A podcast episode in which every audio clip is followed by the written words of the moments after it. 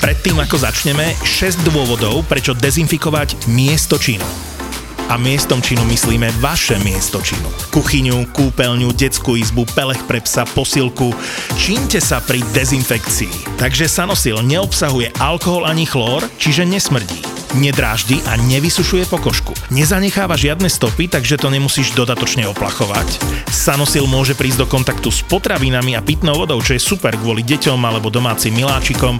Je ideálny pri športe. Od dezinfekcie činiek, rukavíc, cez zapotené veci až po smradlavé tenisky v aute. A je ekologický, čiže neohrozuje životné prostredie a je neškodný pre nás, zvieratá a rastliny. Sanosil je prémiová švajčiarska dezinfekcia s unikátnym patentovým zložením. Sanosil je zložený len z peroxidu vodíka a koloidného striebra. Sanosil – dezinfekcie pre život. Link na e-shop v popise epizódy. ZAPO.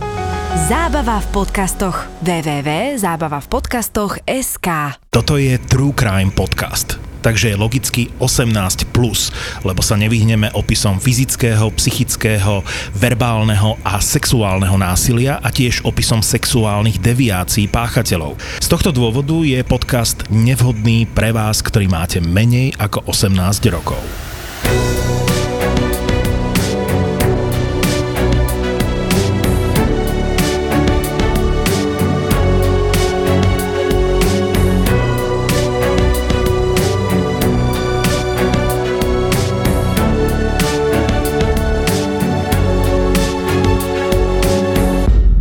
Já jsem si vzpomněl na jeden telefonát maminky, která mě volala a říkala, že proč vlastně, když byl zveřejněn ten případ toho kněze s vozíčkářema. Ona maminka jedna mě říkala, že proč nepustila syna s ním na tábor, protože mamince přímo řekl, že nebojte se, já vím, jak se o takového malého chlapce mám starat, tak mu mám dělat hygienu, jak mu mám před košku stahovat a čistit a tak dále. To přímo řekl ten kněz mamince. Počkej, oni, si mysl... slyšela. oni si myslia, že to je normálne?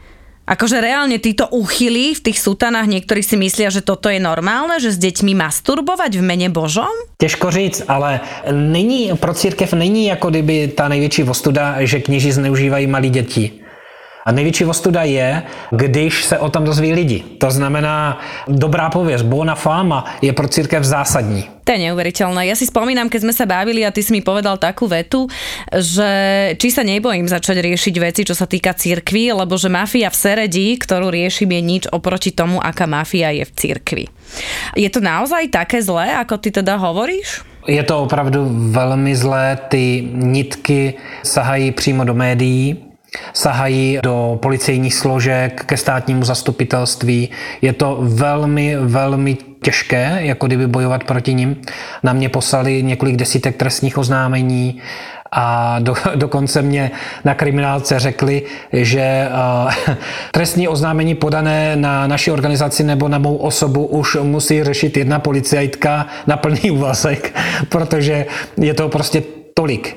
Zrovna vlastně případ z tohohle týdne, Dotyčný kluk zneužitý knězem svědčí mu jeho krstný otec, což je taky kněz, jiný, a tak já jsem se vlastně s tím knězem bavil, jestli ví vlastně do čeho jde a on se prezentoval jako velice odvážný člověk, který má vyhraněné názory, o kterém to biskupství ví, studoval v Itálii, takže jako kdyby má přehled a tak dále.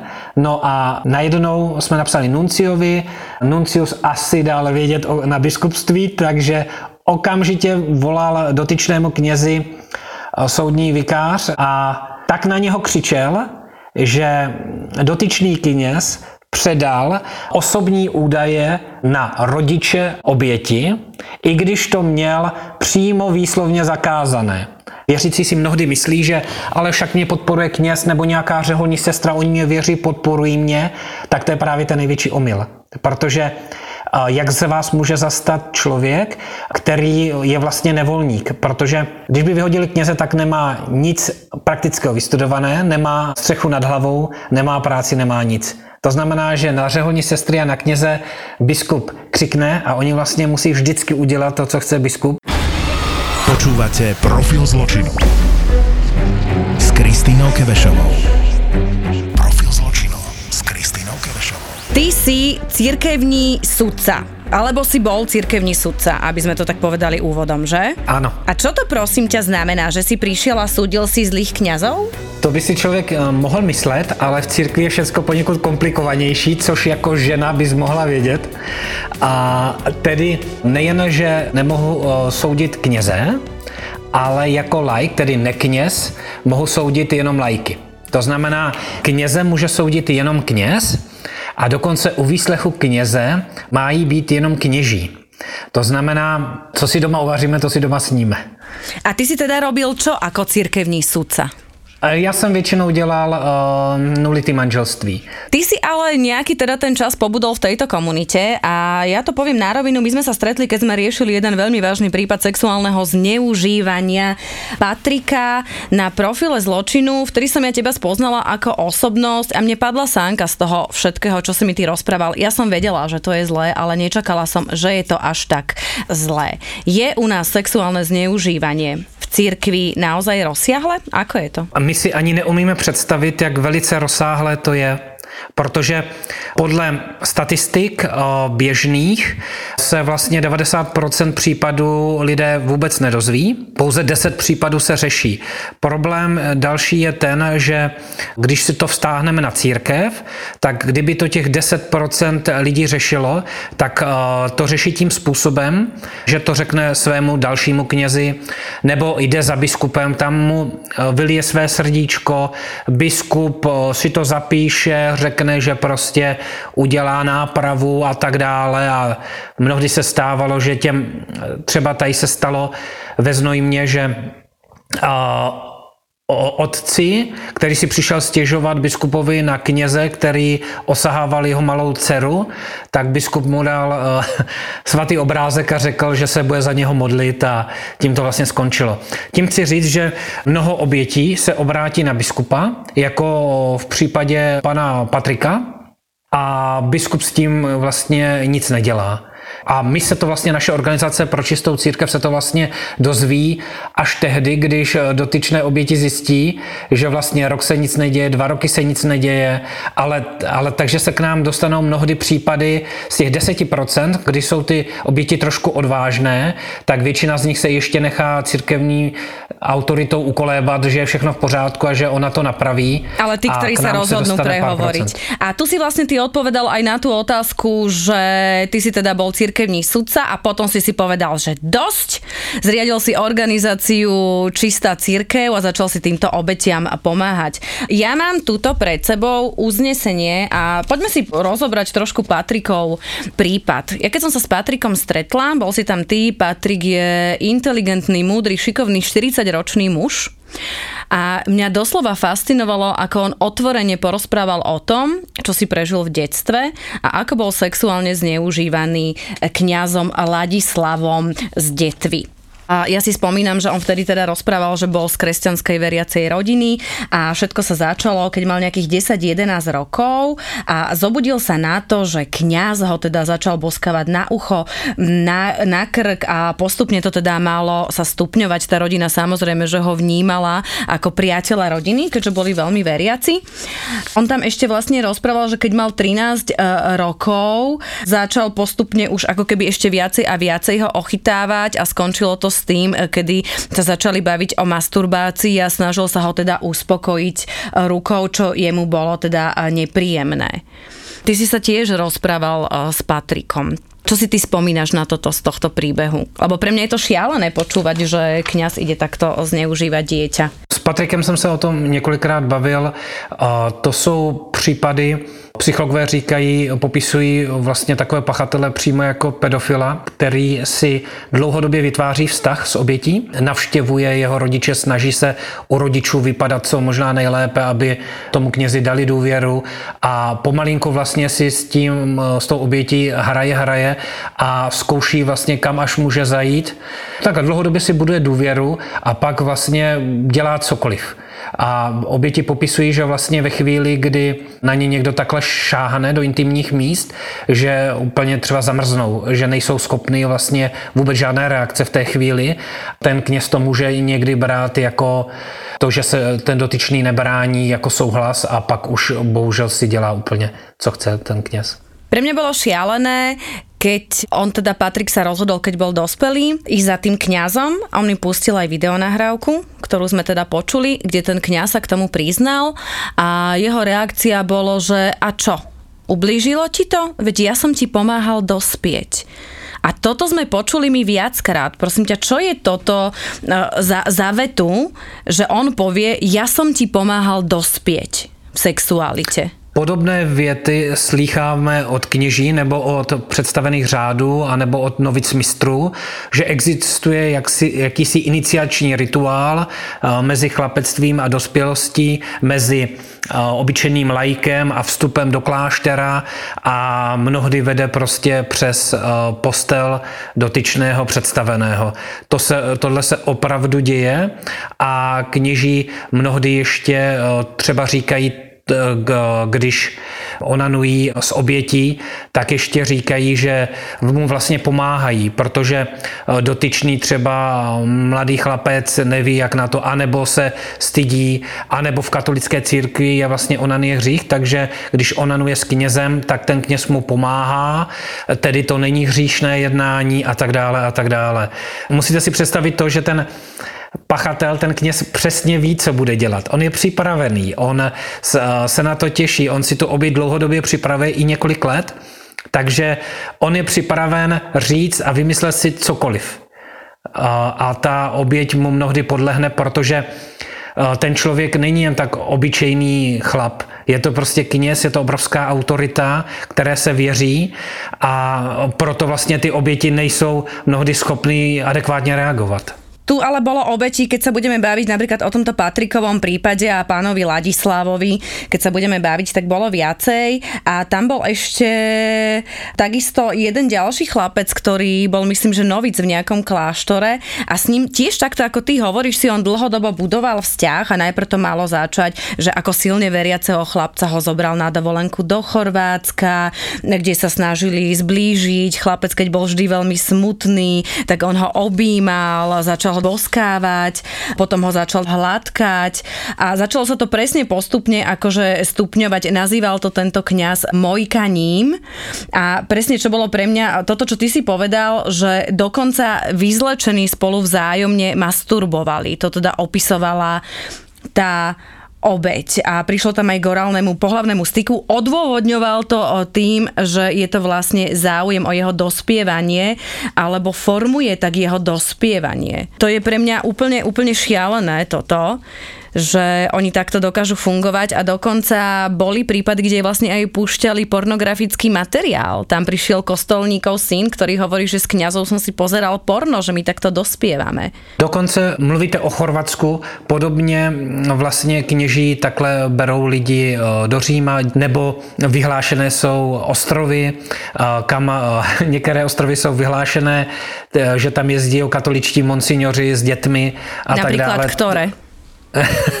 řecké, ne, nechci je přesně uvádět. Ja tam pôjdem na dovolenku, povedz, keď tam chodia s deťmi, hneď ich tam prebehnem v sutane.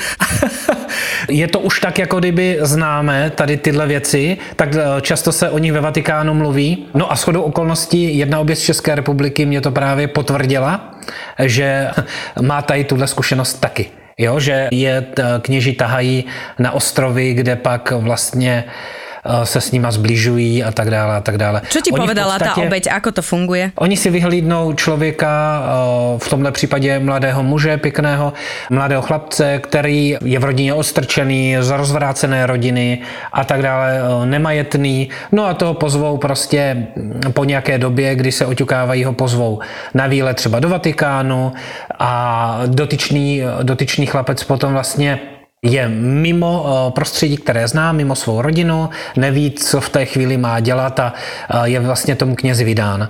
Takhle to dělají. Je to v podstatě predátor. Co ti hovorila konkrétně táto obeď? Kněži se cítí nad zákonem jakékoliv země, oni se cítí vázáni jenom kanonickým zákonem, jenom církevním zákonem, ne zákony státu a vůbec nerozlišují, eh, jestli eh, je to třeba placená služba gigolo, nebo jestli je to právě takhle chlapec z farnosti, nějaký ministrant a tak dále.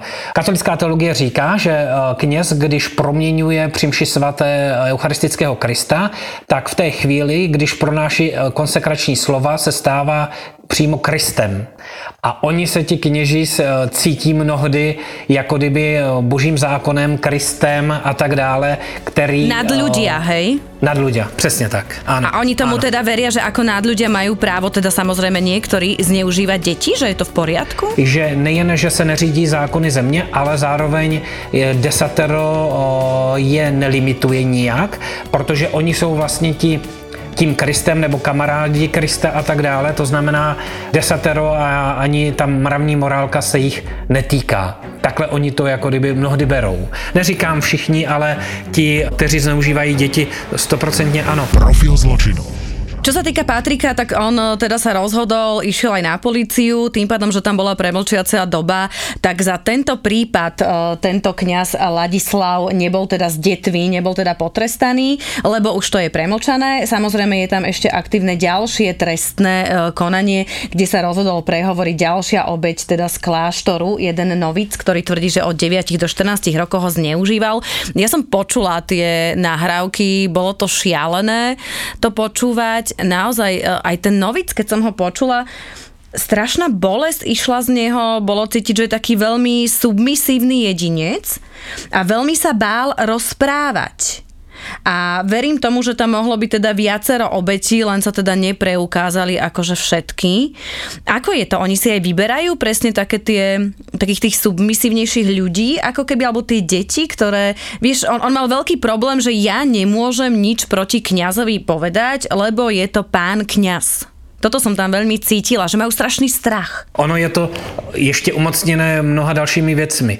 Další kauza, která se tenhle týden ukázala v České republice, člověk, který ho zneužil kněz, tak v roce 2019 to podali biskupovi. Pozor, ještě to nevypověděl jenom on, ale vypověděl to dokonce jiný kněz se za něho zaručil a vypověděl to biskupovi, to znamená, že je tam nějaká záruka legitimity, protože běžný člověk tomu nikdo na biskupství nevěří, nedělíte si žádný iluze.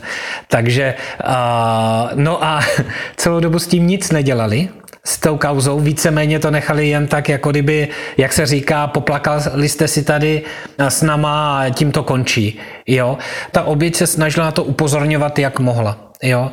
Psala biskupovi, dělala, co mohla. Dokonce v tom největším eh, zoufalství napsala apoštolskému nunciovi a ani nuncius neodpověděl. Nic se nekonalo až vlastně kontaktovali nás.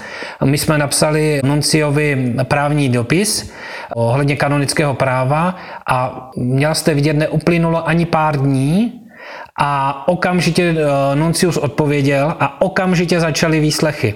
To znamená, eh, chtěl jsem jenom říct, že vlastně i když se třeba pan eh, Patrik velmi snažil biskupovi to říct, jak sám Patrik popisuje, nechtěli nic dělat, dokud se neobjevil ten novic, který přišel se svým řeholním představeným.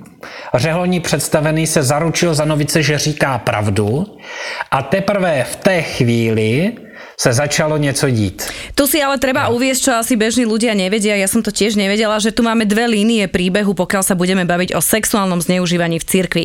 Jedna vec je tá trestná, ktorú vyšetruje polícia, kde vlastne je úplne jedno, či si kňaz, či nie si kňaz.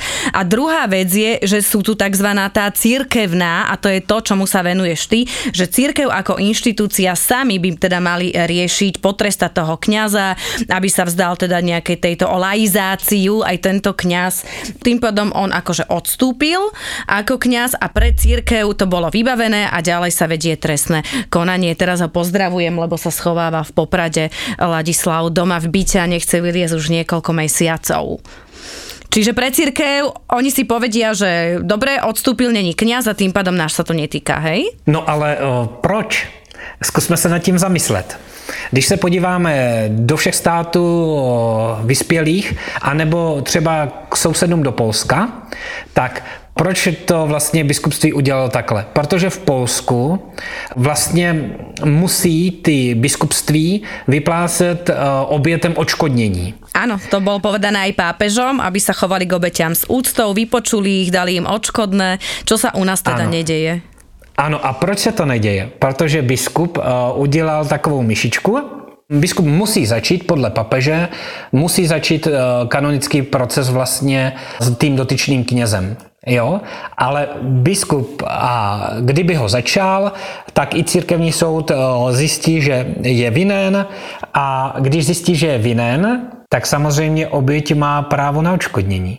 Ale když to uděláte tak, že přijdete za knězem, předložíte mu, ať podepíše laicizaci, kněz to teda nic jinému ohání nezbývá, protože buď to podepíše on, nebo mu to eh, dají jako kdyby trestním řízením. Takže eh, kněz to podepsal a tímto pro biskupství končí happy endem, protože na co se má Patrik odvolat, když by chtěl nějaký odškodnění? Státní proces není, protože je to promlčený a kanonický proces biskup nezačal, i když je povinen ho udělat. Takže Patrik vlastně se odškodnění nedočkal. Patrik v tomhle případě je eh, mladý člověk, který je úspěšný, má rodinu, eh, je na tom dobře, ale máme tady hodně obětí, který spí v Bratislavě pod mostem sexuálního násilí ze strany kněží. Jo? A nemůžeme takhle k tomu přistupovat, že, že eh, se neočkodní nikdo. A taky zároveň, ve chvíli, kdy v Polsku začali očkodňovat, tak najednou se kněží začali laicizovat, jenom se nepřesouvali z farnosti do farnosti, začala to diecéze řešit. Dokud se v České republice a v Slovensku nezačne očkodňovat oběti, tak to přece nikoho nepálí, nikoho nebolí. Na tomto svete nie sú len hovadá. Dobrí anieli sú všade medzi nami. Dobrý aniel finančne pomáha rodinám s deťmi, ktoré bojujú s rakovinou alebo inou ťažkou diagnózou a je veľmi dôležité, aby mali každý mesiac istotu aj z malých súm, ak sú pravidelné, sa pre tieto rodiny dokáže vyskladať príspevok, na ktorý sa vedia spolahnúť, že naozaj príde každý mesiac a že bude plus minus v rovnakej výške, že za to vedia nakúpiť jedlo, zaplatiť účty, že budú mať za čo ísť na vyšetrenie. Ide o tú istotu, ktorú im my môžeme dať. Istotu, ktorá im odoberie veľký kusisko stresu zo života, ktorým nemajú jednoduchý. No a my, čo sme mali v živote šťastie, alebo máme šťastie v tej tejto chvíli sme zdraví, naše deti sú zdravé a sme relatívne v pohode, im naozaj môžeme pomôcť. Veľmi pomôcť. Môžeme byť ich dobrými anielmi. Vyskúšajte si, aký je to pocit. Bude sa vám páčiť. www.dobrýaniel.sk Ty si povedal takú vetu, že jedna obec skončila pod mostom. Čo to znamená? Aký príbeh išlo? Je to vlastně příběh mladého muže, který se učil na Varhany ve škole v České republice a bohužel přišel do styku s dominikánským řádem a stal se obětí sexuálního zneužívání. Když odhlédnu od téhle kauzy a půjdu jako kdyby obecně ke kauzám v dominikánském řádě, je několik desítek lidí, kteří byli zneužiti a bohužel se posílali ti, kteří zneužívali na Slovensku, se posílali do Prahy a ti, co zneužívali v Praze, se posílali do Bratislavy. Aký byl případ tohto varhaníka, tohto mladého chlapce? Ten byl zneužit svým, svým učitelem. Jednoduše se z toho jen tak nedostal.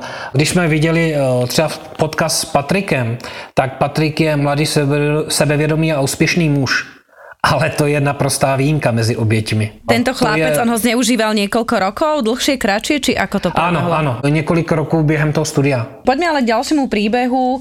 Je jeden slovenský kňaz, ktorý bol pristihnutý v Poľsku a ja som videla video, na ktorom je vidieť kňaza, ktorý príde do hotelovej izby, chlapca na vozíku si posadí na postel, začne ho vyzliekať a začne toho chlapca obchytkávať. Toto urobili investigatívni novinári v Polsku, niečo podobné, čo ja robím na Slovensku, potom tam teda dobehli do tej izby. Nebolo začaté trestné, lebo to bola volávka, ten chlapec mal nad 18 rokov, ale bolo to na základe toho, že kňazi by mali teda navštevovať uh, rôzne zoznámky, erotické zoznámky, dokonca je, že skupina mladých vozíčkárov, kde by mali byť a kde by mali teda hľadať uh, sex.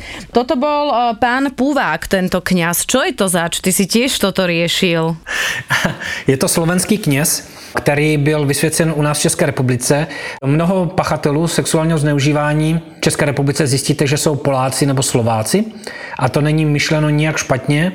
Stejně tak to bude zřejmě na Slovensku bude zneužívat mnoho Čechů. Tedy když ti mladí kněži jsou vychováváni a vzděláváni v semináři, tak mnohdy těch kněží nebo biskup je prohlédne a prostě nenechá je vysvětit a dotyční odcházejí do zahraničí.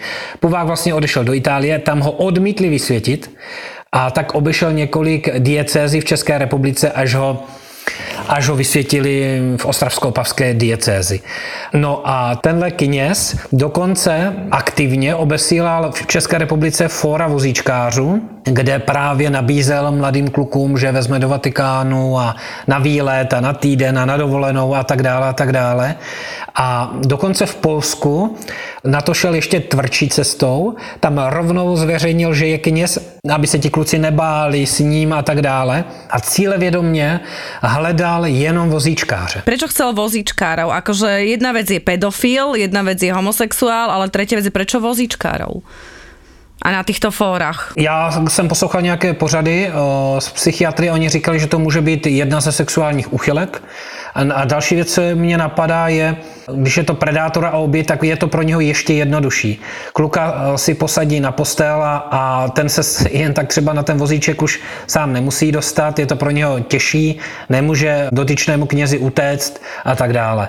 Popisovala mě jedna oběť v České republice, jak to dělal na ní. Měla 13 let, byla zamindrákovaná, byla trošku tlustší, obezní a byla vždycky úplně na chvostě nějakého společenského zájmu v té skupině, v té farnosti. No a on začal pomaličku vytahovat, vytahovat, teď ti dával důvěru, teď nosila knihu nebo něco takového do auta, z auta a taky neustále upřednostňoval před celým kolektivem, a pomaličku si vlastně vytvářel tu situaci, aby pak jí mohl svést. Jo, takže t- takhle oni působí. Ako skončil Púvak, ako skončil tento kňaz, ktorého sme videli teda video, ako sa snažil tam sexuálne zneužiť vozičkara? No tak, jak bychom čekali. Policie v Ostravě to vůbec neřešila, protože eh, se to stalo v Polsku a my jsme přímo obeslali Ostravsko-Opavské biskupství opakovaně, že eh, bychom, pokud by chtěli, takže bychom eh, se jim pokusili sehnat důkazní materiál a ani nám neodpověděli naprosto bez zájmu a udělali to klasicky katolickým způsobem, že dotyčného kněze ukryli v Itálii a možná někoho ho napadne dobře, tak probíhá nějaká léčba nebo nějaké setkávání s psychologem nebo něco takového. Ale kdeže?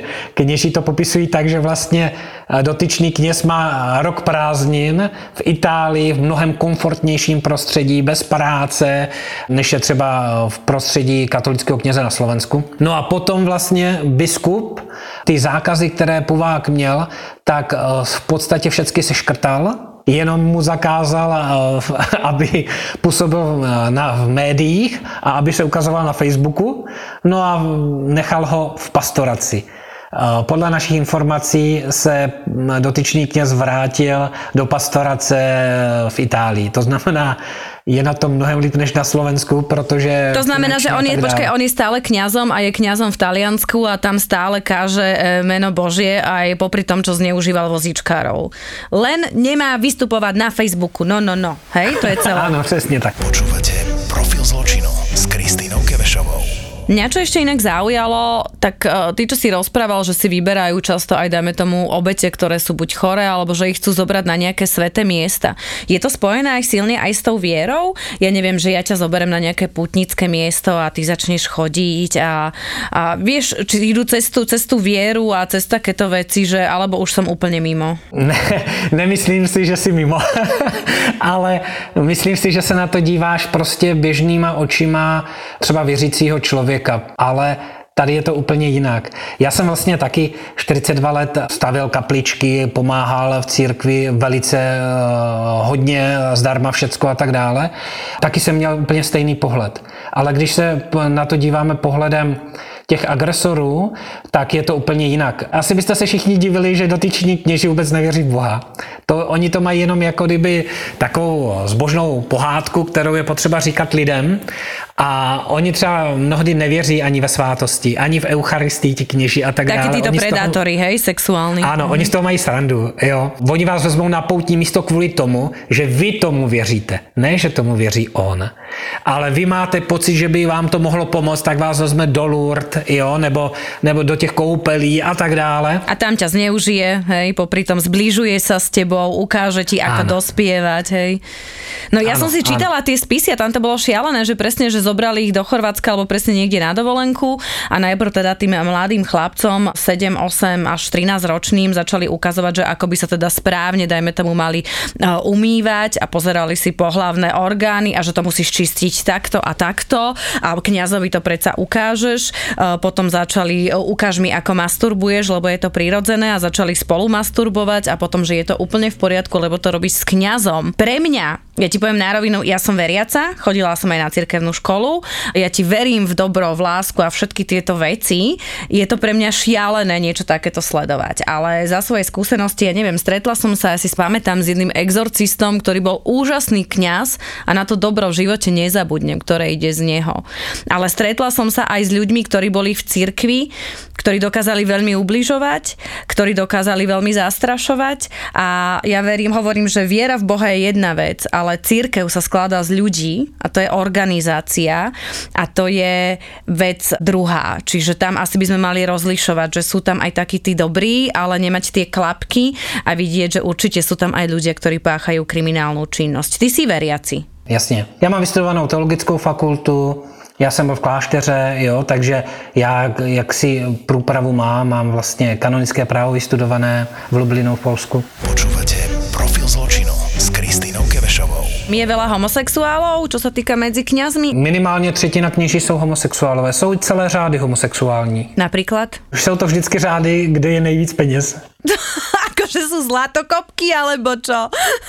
Jakže nejvíc peněz. V jednom řádě, bylo to v 90. letech, kdy jsme znali tak počítače Atari a vlastně musel se po hodině vypnout, protože už byl zahřátý. Tak jsem přijel do jednoho pra, eh, pražského kláštera u Karlova mostu a eh, tam už měli super moderní nejnovější počítače, ale každý novic, každý mnich měl svůj. Představte si, že prostě, tak vy jste žena, tak řekne, no chlapi mě nezajímajou, ženský jenom tak trochu, jako kdyby, ani možná to taky ne, eh, jako, ale já bych, víš co, já bych chtěla jako spokojený život, jako kdyby, ať mě nikdo neprudí, jo, ať nemusím pořád chodit do práce, ať mám dost peněz, ať mě nikdo nekontroluje. No tak to je přece řeholní život tohle. Vážne? Ako funguje taký život? To mi vysvetli, lebo ja neviem, ja netuším. Akože je to také, že sa od rána do večera modlia a pomáhajú? To se tak říká v televizi, jo. A v některých klášterech to tak zcela určitě je, ale vy si právě musíte vybrat ten klášter, kde to není. Tak si představte takové kláštery, kde jsou třeba tři mniši. Je spousta, i na Slovensku je spousta, protože těch řádů je nepřeberné množství. A ty řády byly třeba slavný před 100, 150, 200 lety a zbyly po nich ohromné domy v centru Bratislavy a Popradu a různě, jako kdyby, jo. Takže vy z těch nájmů máte 10 miliony ročně, třeba stovky milionů. Teď jste v tom řádě posledních, já nevím, šest. Z toho jste tam dva čtyřicátníci a čtyři osmdesátníci. Tak vám stačí, aby ten klášter přežil, abyste si našli třetího, protože tresum kolegium, takže musíte být aspoň tři, aby to mohlo fungovat dál.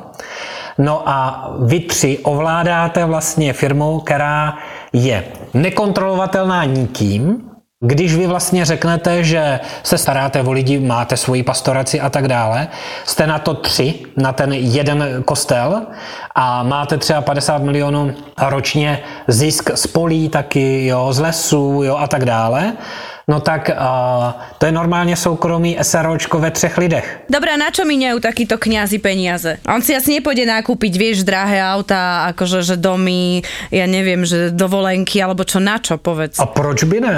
Tak ja som ešte nevidela kňaza na Ferrari. A jak? No, tak se jděte podívat do Itálie. To je právě o tom, o čem mluvím. Na Slovensku eh, nemůže přijet ve Ferrari, v České republice taky ne. Nemůže být eh, oblečený nebo jo, plný zlata a tak dále, aby nezbuzoval pozornost biskupa jo, a nebo věřících. Ale jaký problém je koupit si tam na Krétě domek, byt, mít tam jako kdyby svůj život. A teď to nemusí kupovat ze svého, teď to koupí ten klášter. Rozumíte? Koupíte si tam domek se čtyřma bytama, a jeden byt si necháte jako kdyby pro sebe, abyste se vy tři tam mohli jako vystřídat a zbytek pronajímáte. A o tom, kolik je v Itálii kardinálu a biskupů ve Ferrari, se mluví hodně. A také jsou tam, italští gigolové popisují, že jsou tam dva veřejné domy jenom eh, pro kněze a biskupy. Takže... Počkej, počkej, akože dva verejné domy iba pre kňazov, to znamená čo? To mi vysvetlí. To znamená soukromá klientela. Nikdy tam nevezmou nekněze. To znamená, ti kněží... U nás sa súloží iba v mene Božom, hej? Ne, tam jde spíš o to bo, bona fama, to, co vám vykládám. Když by tam přišla Kovešová, tak Kovešová by, by je tam natočila a řekla prostě, a teď vám ukážu. Daj mi adresu, daj, ja, ja už to vidím, jak ich tam naháňam v tom bordeli talianskom a 20 kňazov predo mňa uteká akože v tých sutanách. To by bol krásny pohľad. A můžu ti, můžu ti poslat uh, odkaz na toho slavného italského gigola, ke kterému chodili právě kněží a biskupové. Čiže oni si ho vybrali a chodili tam za ním. No, hej, no to napsali knihu. Fuch, neuveriteľné takéto veci, čo sa dejú, ale áno, je to tak. A ešte sa vráťme k tomu, čo si mi ty vysvetloval, že veľmi veľa ich je homosexuálov. Prečo? To akože si povie práve kvôli tomu, že ten kňaz, dajme tomu, nemôže byť e, ženatý u nás, alebo ako je to? První je tá, že vlastně katolická církev zužila tu možnost stát se knězem až vlastně tak, že tou branou v podstatě nikdo neprojde. Takže škrtněme si ženy, škrtněme si chlapy, který mají všechno v pořádku a chtějí rodinu, tak ty si škrtněme taky. A co nám zbývá? Eh, knihomolové, lidi, kteří nenávidí ženy, lidi, kteří se štítí žen, homosexuálové, lidi, kteří touží jenom po bohatství, po majetku, po dobrém životě a pak samozřejmě někteří, kteří chcou sloužit Pánu Bohu. A teďka, když eh, se podíváte na malou dědinu a uvidíte, že eh, po 8 hodině večer jde 20-letá slečna na faru, aha, čtyři babky od herního závěsy a hned ví, kdo, která, co, jak, kdy odešla, přišla, kolikrát tam byla. No ale když tam jde mladý kluk, tak to sa dedina nezajíma. Teraz ešte počujem, mňa napadla taká otázka, akože v rámci tohto celého cirkevného. Je dovolené, ako pred Bohom a toho cirkevného práva, aby napríklad kňaz sám masturboval alebo pozeral pornofilmy? Lebo veľakrát sa presne hovorí, že oni s tými obeťami pozerajú pornofilmy a že sa im tam tie počítače a telky zahrievajú na fare. Je to dovolené, či aj toto je hriech, mať hriešnú myšlienku? Tak samozřejmě, že je to hřích, to je jasné. Za druhé, tohle už je braný i eh, teďka, eh, jak papež vydal eh, nový motu propriu, Vos estis lux mundi, tak tohle je brané taky jako kdyby trestní záležitost, která má být řešena už jenom, že se s těmi dětmi dívá na erotické filmy. A další věc je ještě mnohem prekérnější a ten případ máme tady teďka na stole zrovna, kdy kněz zneužil mladého kluka a ten klasický případ. Kněz si ho pozve na faru, úplně ho opije, nalije do něho tři lahve vína, dotyčný prostě je opilý, teď ho sexuálně zneužije a ten kluk řekne, no ale jak mám jít jako zítra v nedělu k přijímání a jak mám jít do kostela, když jsem zřešil. No a kněz si vezme štolu a udělá spověď a rozřeší ho, aby ta oběť mohla jít Hneď potom, ako ho... Áno. Potom ako ho zneužil. Čiže on ho Áno. najprv sexuálne zneužije, donúti ho k masturbácii alebo k orálnemu sexu a potom sa oblečie, dá si tú štolu a dá mu rozřešenie. Ta prekérka je v tom, podle katolického učení, že když kněz rozřeší spoluviníka eh, v sexuální oblasti, nastává nejtěžší trest, který v katolické církvi existuje. Je to exkomunikace a to přímo léte sentencie, to znamená, nemusí nikdo prohlásit, autorita biskup, jo, církevní soud nemusí prohlásit, ale okamžitě nastupuje exkomunikace. Teď si to, že takový exkomunikovaný kněz eh, dál roka půl působí normálně jako kněz. Kde u vás? To je případ od nás, ano. Tady z Moravy na hranicích se Slovenskem. No. Profil zločinu. Poďme ale teraz k ženám, lebo jedna vec sú títo mladí chlapci a homosexuáli, potom druhá vec sú ženy. A keď si to zoberiem biblicky, áno, Eva dala to jablko Adamovi, aby zhrešila. A ja som si vypočula jednu obeď, ktorá mi tiež rozprávala, že ona sa cítila vinná, lebo ona mala presne ten pocit, že ona, ona zhrešila. A tiež to bolo o tom, že pán Farár za ňou začal chodiť, začal najprv jemne hladkať, oni ich najprv začnú objímať ako dieťa. Dajú si ich na kolienka, začnú ich boskávať, potom dajú ruku pod tričko, spredu, zozadu, potom za zadoček, potom tam príde k nejakej masturbácii a týmto veciam. A samozrejme tá rodina toho farára vidí za pána Boha.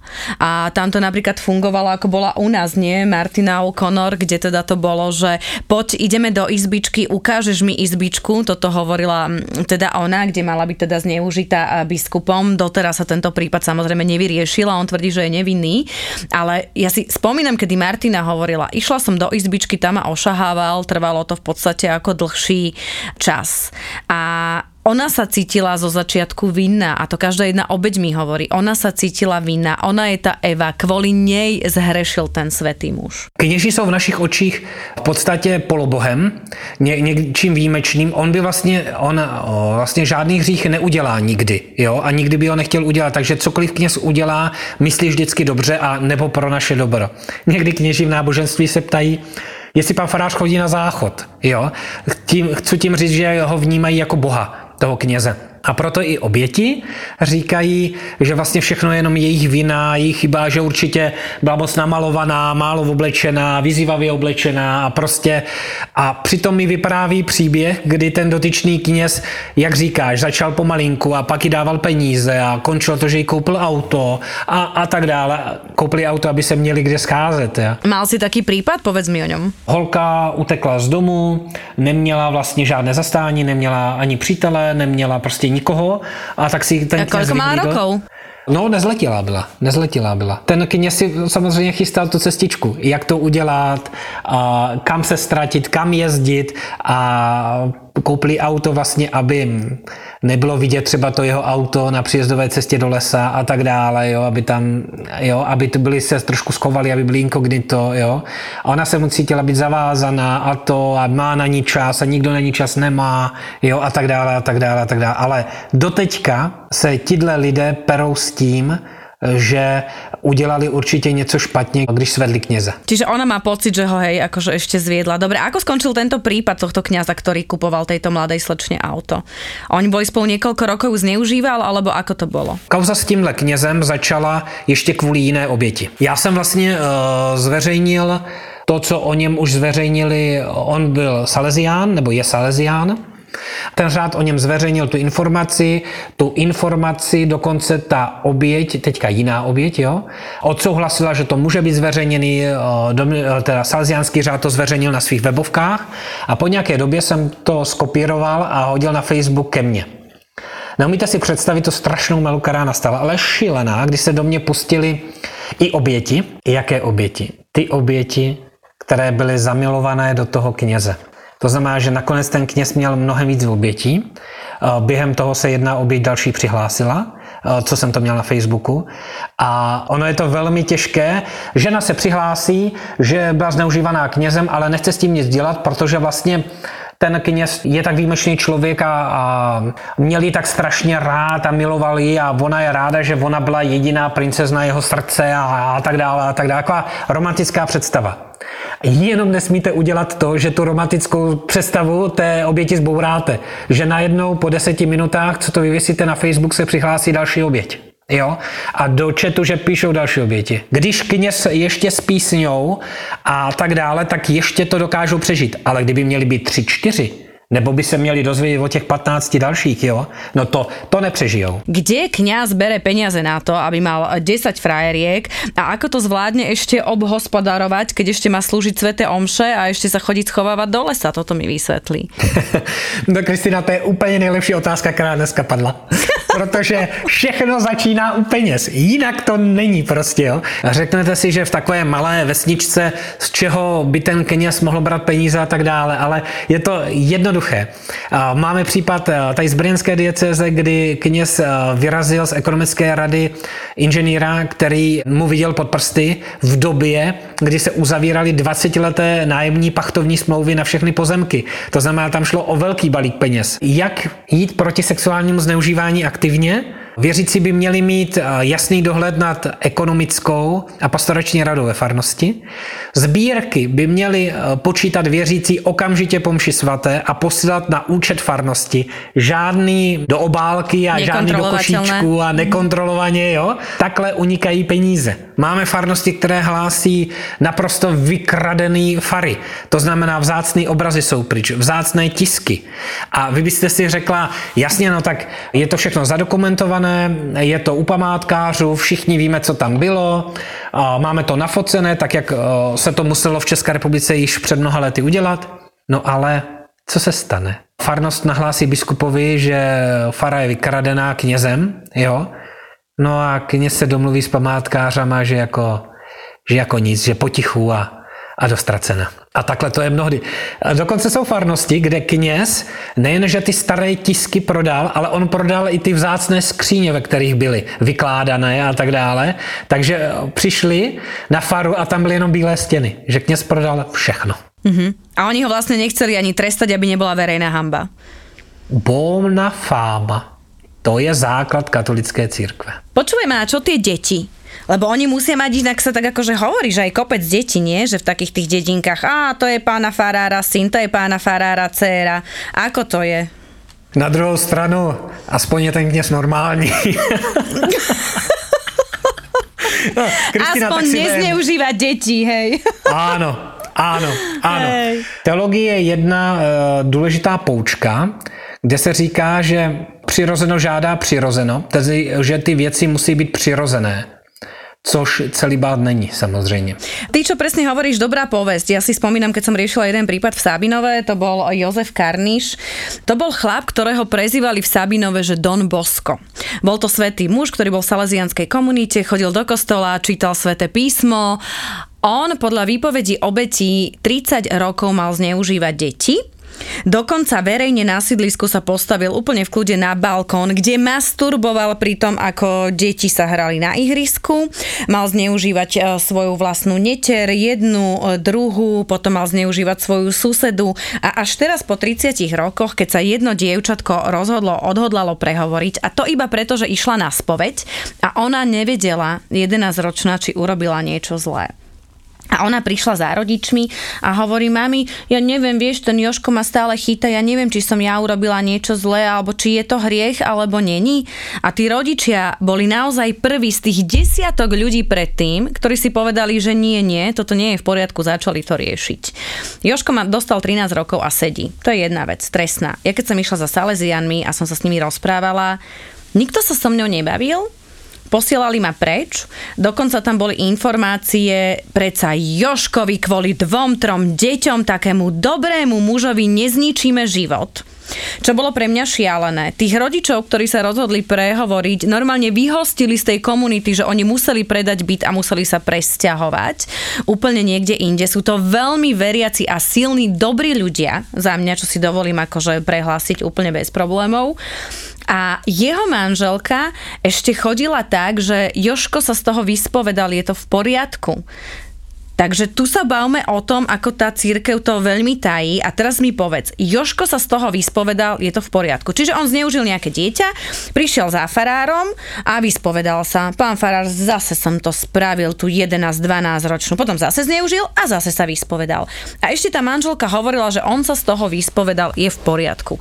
Ako je toto, keď sa budeme baviť kniaza? Veď ty, keď vieš o zneužívaní, tak čo ty mu dáš rozrešenia, 5 očenášov Jožinko a choď ďalej, lebo jsem se rozohnila. Nevíme, co dotyčný tomu knězi řekl. Můžeš přijít eh, ke knězi a říct, je, zase jsem ujel, zneužil jsem tam Marušku 12 letou, strkal jsem mi ruky někam, jo, a tak dále, přesně, jo, to popsat. A nebo můžeš říct, porušil jsem šesté přikázání pětkrát, já nevím, lhal jsem šestkrát, jo, já nevím, ukradl jsem tři věci, jo, nebo to můžeš říct takhle. Každopádně, katolické nauce je to tak, že pokud vlastně spácháš nějaký jako kdyby čin, tak to není o tom, že se vyznáš, ty ho musíš napravit. A jednou z náprav, pokud jako jde ta náprava, že jo, tak tady, pokud by ten kněz slyšel, jako kdyby, že se tohle stalo, tak on mu nemůže dát rozřešení, dokud on to nenahlásí na policii. Jasné, ale podľa mojich informácií tamto veľmi tajila aj táto kresťanská komunita, ktorá bola okolo tej farnosti a okolo tých ľudí. Dokonca tam bola obeď, ktorá vlastne povedala eh, svojim rodičom, že som zneužívaná. Dopadlo to tak, že dostala facku od babky, musela sedieť na polienku a modliť sa pri kríži, lebo nech už v živote nikdy e, toto nepovie, a lebo budú mať hambu v celej dedine. Konkrétne ja som sa rozprávala s jednou matkou a viem, že jej dieťa zneužíval tento Jozef Karniš a ja som jej to povedala a ona mi povedala, že Kika, my to nebudeme riešiť, aj keď príde policia, povieme, že sa to nestalo. A ja hovorím, že ale ona bude mať následky, vážne následky na celý život. Na to povedala, že je to lepšie, ako keby mala hambu a mali by na ňu prstom ukazovať, že to je tá, čo bola tiež zneužitá 11, 12, 13 ročná. Naozaj tieto komunity okolo to veľmi taja a stále sa na to pozerajú, že to je hamba a dokonca tých, ktorí sa rozhodnú prehovoriť, tak tak uh, odstrkujú. A najmä to sú také tie malé, malé mesta, akože v tom Sabinove to bolo šialené, každý zatlkal a každý o tom vedel. A keď sme to zmedializovali, tak desiatky ľudí sa hlásili, že áno, Kika, vieme o tom, ale on bol teda svetý muž. Mně připomíná vlastně takové to myšlení katolické církev, že, že una sancta katolika eklézia, jediná eh, svatá církev katolická, eh, že vlastně církev do nás buší, že vlastně jediná církev správná a, a je ta založená Kristem, je ta katolická a tak dále. Ostatní jsou sekty a, a mluvíme o svědcích Jehovových jako o sektě, jak oni se tam chovají a tak dále, že to je hrůza. Ale vždyť to, co popisuješ, je, jak kdybys mluvila o svědcích Jehovových. To je úplně to stejný. Povedz mi, obeď, na ktorú si spomínaš, ktorá ti tak najviac utkvela v pamäti, ktorá bola zneužívaná kňazom, zneužívaný kňazom. Nejvíc uh, bolestné je to u těch nejmenších dětí. Ať už si vzpomenula případ Martiny. Ona mě vlastně popisovala, Martina, přímo ty praktiky, které měl dotyčný biskup dělat, to je velmi, velmi tvrdé. Jsou i zneužívání uh, třeba v řeholních komunitách, tam je to tam je to v podstatě jako když vás zavřou do vězení nebo do kasáren a tam se tomu drillu, tomu zneužívání musíte podvolit, protože se mu podvolili do té doby všichni, kteří tam jsou. Slyšel jsem o případu mladých mníšek, které matka představená posílala ke zpovědi. Vždycky vypravila jedno auto, poslala je ke knězi a věděla, že ten kněz je při zpovědi zneužívá a brala to přesně jako iniciační rituál, jestli chceš eh, držet s naší komunitou, jestliže prostě máš patřit do našeho řádu, tak se necháš zneužít tím knězem, protože samozřejmě pak mlčíš a držíš basu s ostatníma. Čo sa potom robilo s tými deťmi, keď niektorá otehotnela, lebo ja neviem, či kňaz bol taký uvedomelý, že si dokázal vždy dávať pozor? Ale když má kněz katolické církvi dítě, tak to přece není žádný problém. Biskupství má peněz dost. To se řeší úplně běžně na Slovensku i v České republice. Biskupství prostě zaplatí alimenty a jsou biskupství, která, a aspoň podle informací, které mám já, tak jsou biskupství, které normálně platí alimenty, jako za kněze. Protože, ano, ty si řekneš, že to je nepředstavitelné, ale co se týče financí, tak v České eh, republice znám případ biskupa, který si tak přál, aby z Itálie přišel kněz eh, do jeho diecéze, že řekl, že za něho klidně zaplatí několik milionů, aby ho vyvázal z té Itálie a mohl přejít do České republiky eh, dělat kněze. To znamená nějaké alimenty, to nejsou žádné částky. Jo. Dobre, ale tuto sa bavíme o tom, že mohli otehotniť mníšky, teda, hej, že reholné sestry. A jaký je tam problém? No tak veď tak, vidím to brucho, nie? Mníšku pošlete doma na zdar. Jako církev si s tím nedělá žádnou hlavu. Takže keď otehotně, tak musí jít preč, hej? Dajme tomu z toho Jasně, rádu. vystoupí z řádu prostě, jo, napíše se do Říma a papež jí dá razítko, že může opustit řád i po věčných slibech. A pokud ta holka nemá třeba ještě věčné sliby, protože je tam na zkoušku, pak je uh, postulán noviciát, pak jsou částečné sliby na tři roky nebo časné sliby na tři roky, pak se ty sliby třeba třikrát můžou zopakovat, takže prvních deset let v řádě ještě nemá trvalý sliby. Nemusí mít trvalý sliby. Ale zase to nie je fér, keď si zober, že tá hlavná sestra ju pošle k zafarárom, ten ju e, nabúcha a ona potom musí odísť. Hej? A ona povie, že tá ma hlavná sestra poslala na spovede, ja som preto tehotná. A komu by to řekla? No, svému nadriadenému, alebo tomu, kto je... Její nadřízený je ta řeholní sestra.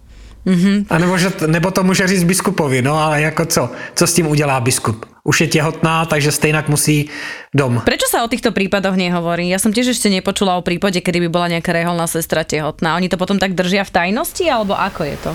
Bona fáma. Zločinu s Kristínou Kebešovou.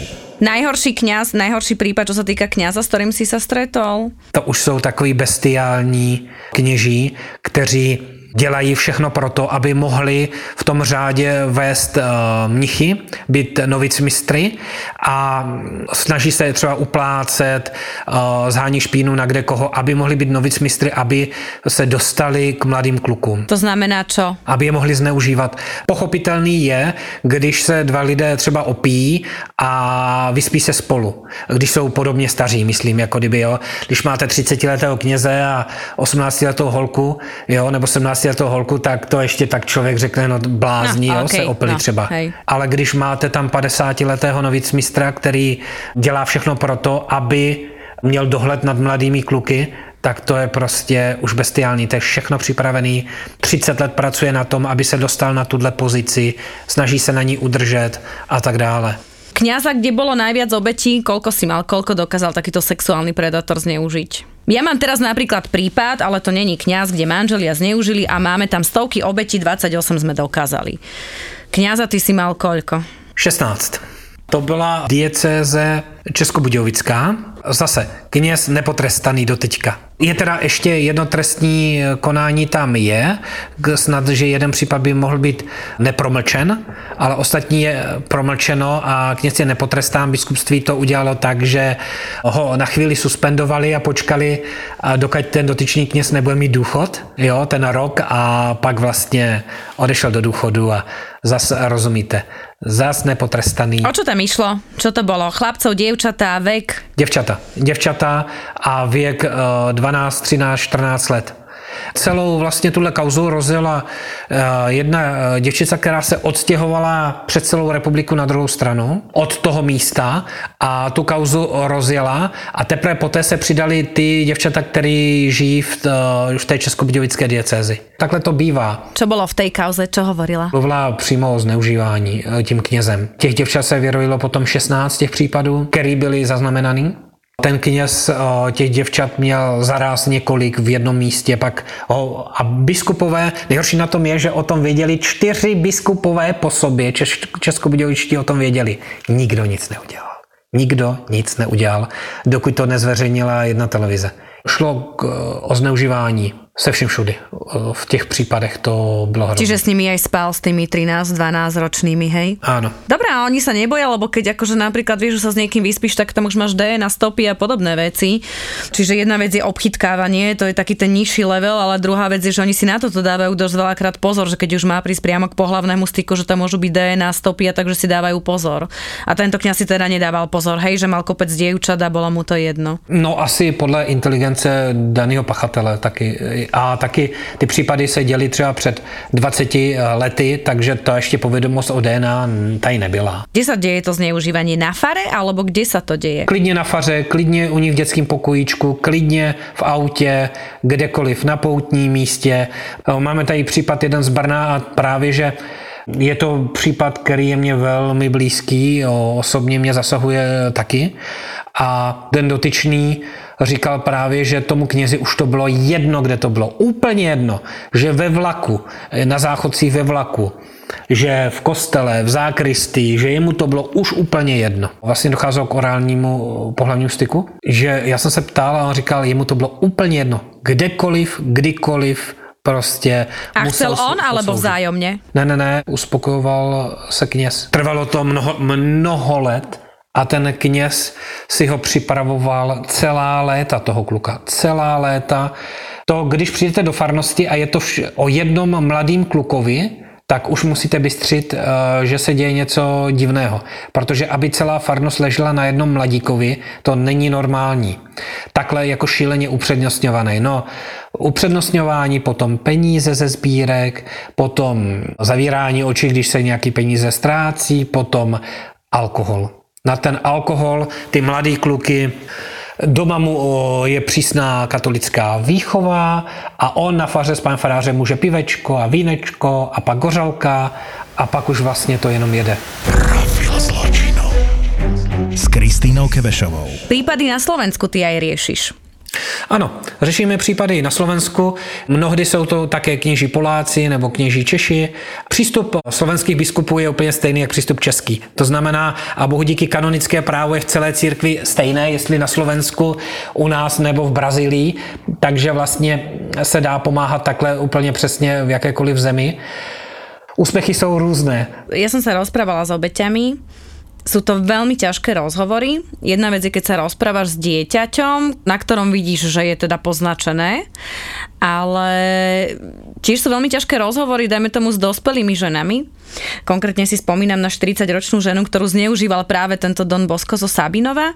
Ona sa rozhodla prehovoriť, lebo chcela, začal zneužívať aj jej dceru a chcela to zastaviť, takže povedala z takého boju materského, že už teda dosť, že nebude už ticho, ako bola ticho proste tých 30 rokov ale ona mi povedala, že nie je schopná normálneho manželského života, že nie je schopná normálneho sexuálneho života, že má úžasného muža, ktorý to toleruje, ale že vždy, keď má prísť k intimnému zblíženiu, začnú jej chodiť fleše v hlave.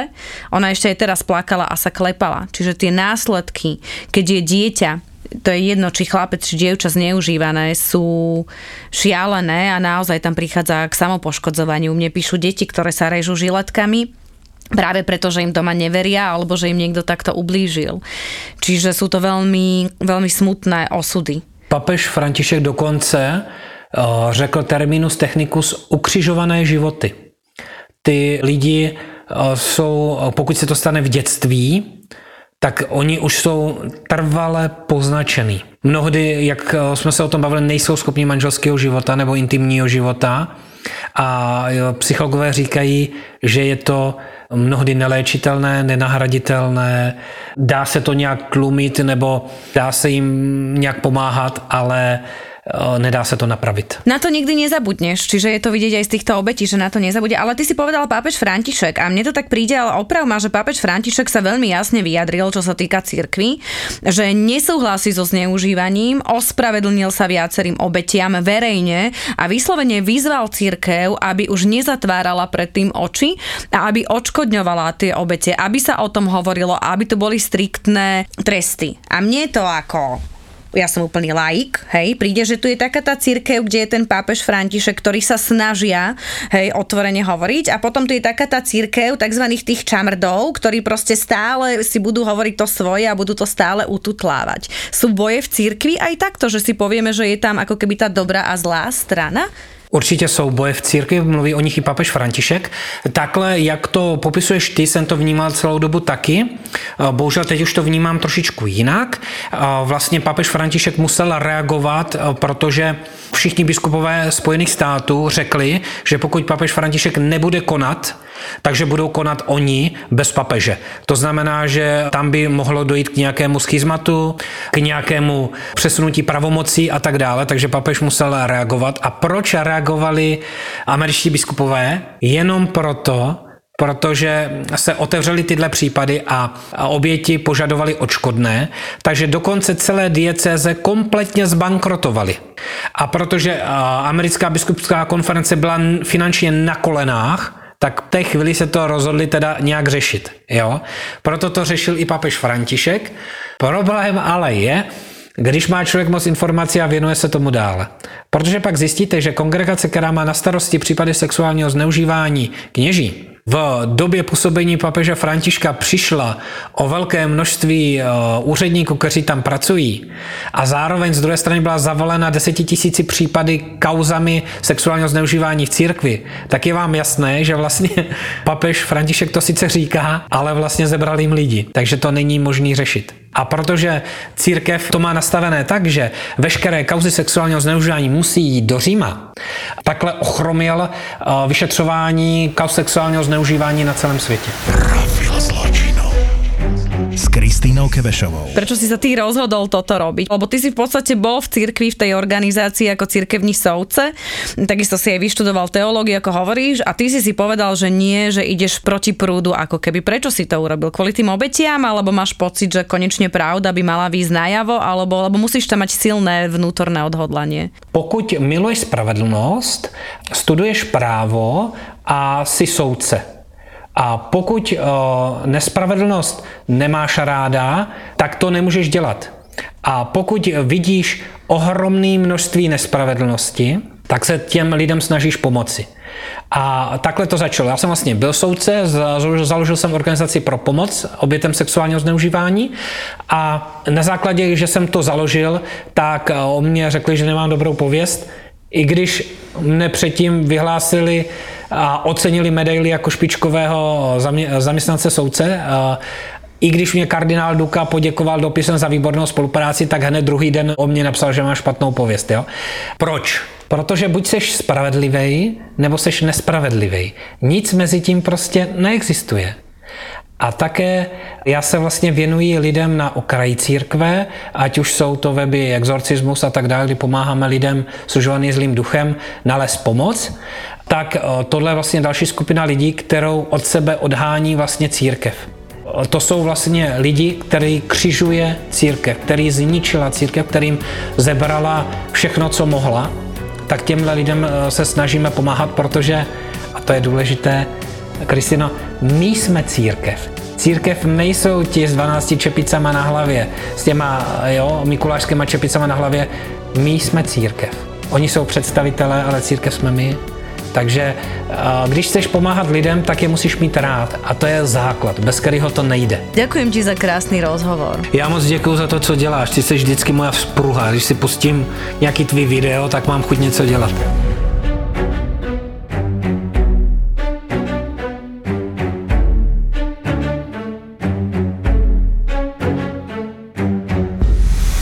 Sme ZAPO. To nám volajú Evelina Peťa, že chcú nahrávať nové Jau to bolelo. To my sme dali dohromady Travelistana a Paliho Bruchalu v cestovateľskom podcaste Choď do. Na to, aby ste si naplno vychutnali tento podcast, vám stačia dve veci. Kľud a dobre vychladený Budweiser Budvar originál. Každý týždeň pre vás nahrávame novú epizódu vašich obľúbených podcastov Doktor Ma Filipa, Borisa Brambor alebo Marakua.